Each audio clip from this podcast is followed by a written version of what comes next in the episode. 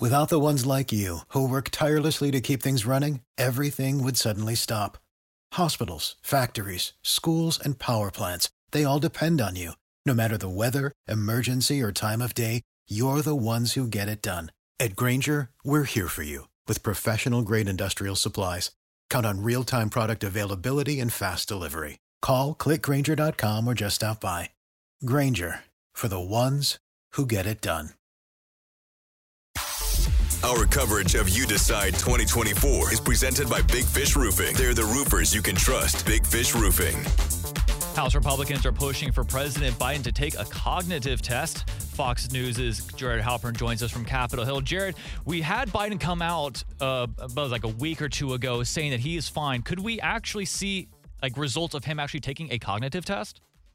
Uh, that will be the sole decision of his physician. Congress really has no authority here other than to, I guess, put political pressure and public pressure on the president. Obviously, uh, this letter that was signed by uh, about 83 House Republicans, including uh, Elise Stefanik, um, comes in the aftermath of the uh, Robert Hur report, right? That report over uh, the mishandling of classified documents, no criminal charges filed, but made a lot of uh, characterizations about the president's memory and, and how he performed in these um, interviews with the special counsel. So, uh, listen, this has long been a liability uh, politically for President Biden. Republicans certainly see an opening in that. And so uh, they are continuing to, to sort of make these calls and these pushes for some sort of cognitive uh, test. Uh, President Biden is expected to, to have his annual physical um, in the next couple of weeks. Um, what that entails, the White House has said, will be up to uh, his physician. That in the past they have not seen the need for any sort of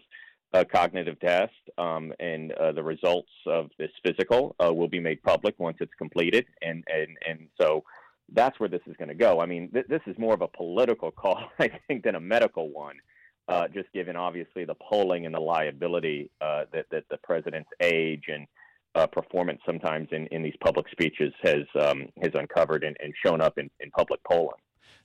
Yeah, you were mentioning the the the medical exam just because I feel like remember that was a big deal when President Trump took his physical exam that they were saying, "Oh, he's actually physically fit and all that." And I just don't remember ever hearing of it. "Oh, do we have to take a cognitive exam?" Do you feel that like President Trump or former President Trump during his next cam- upcoming campaign, they're just going to solely focus on that more than actually like the policies?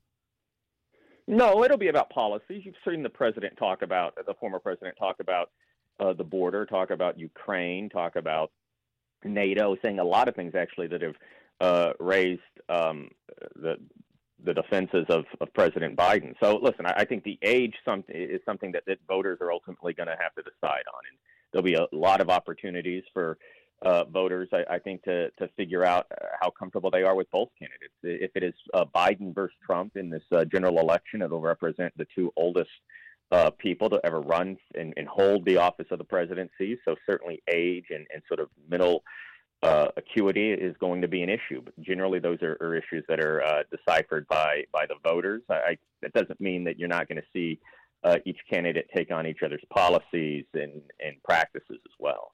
He's Fox's Jared Halpern joining us from Capitol Hill. Real quick before you go, the Biden administration entered a more than billion dollar agreement to boost American semiconductor production. What can you tell us about that? This is a big deal. This is a one and a half billion dollar um, federal funding grant uh, to Global Foundries. Uh, they are a major uh, manufacturer of semiconductors, computer chips, including a type of computer chip that they are the only uh, producer of those in the United States. Uh, they operate facilities in upstate New York, uh, outside of Albany, as well as Burlington, Vermont.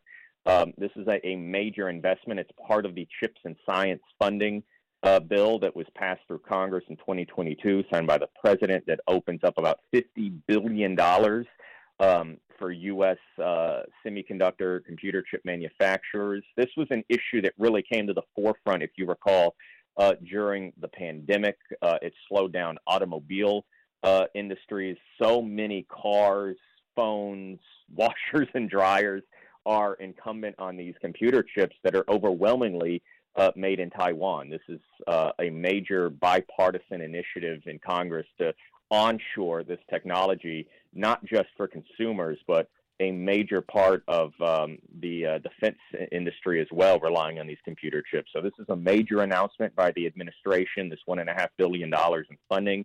They say that there are going to be more of these announcements in the days and weeks ahead. So look for that to be something that the president, the administration, are talking an awful lot about here uh, in the first part of this year. These Fox's Jared Halpern joining us from Capitol Hill. Thanks a lot, Jared. Without the ones like you who work tirelessly to keep things running, everything would suddenly stop. Hospitals, factories, schools, and power plants, they all depend on you. No matter the weather, emergency, or time of day, you're the ones who get it done. At Grainger, we're here for you with professional grade industrial supplies. Count on real time product availability and fast delivery. Call clickgrainger.com or just stop by. Grainger for the ones who get it done.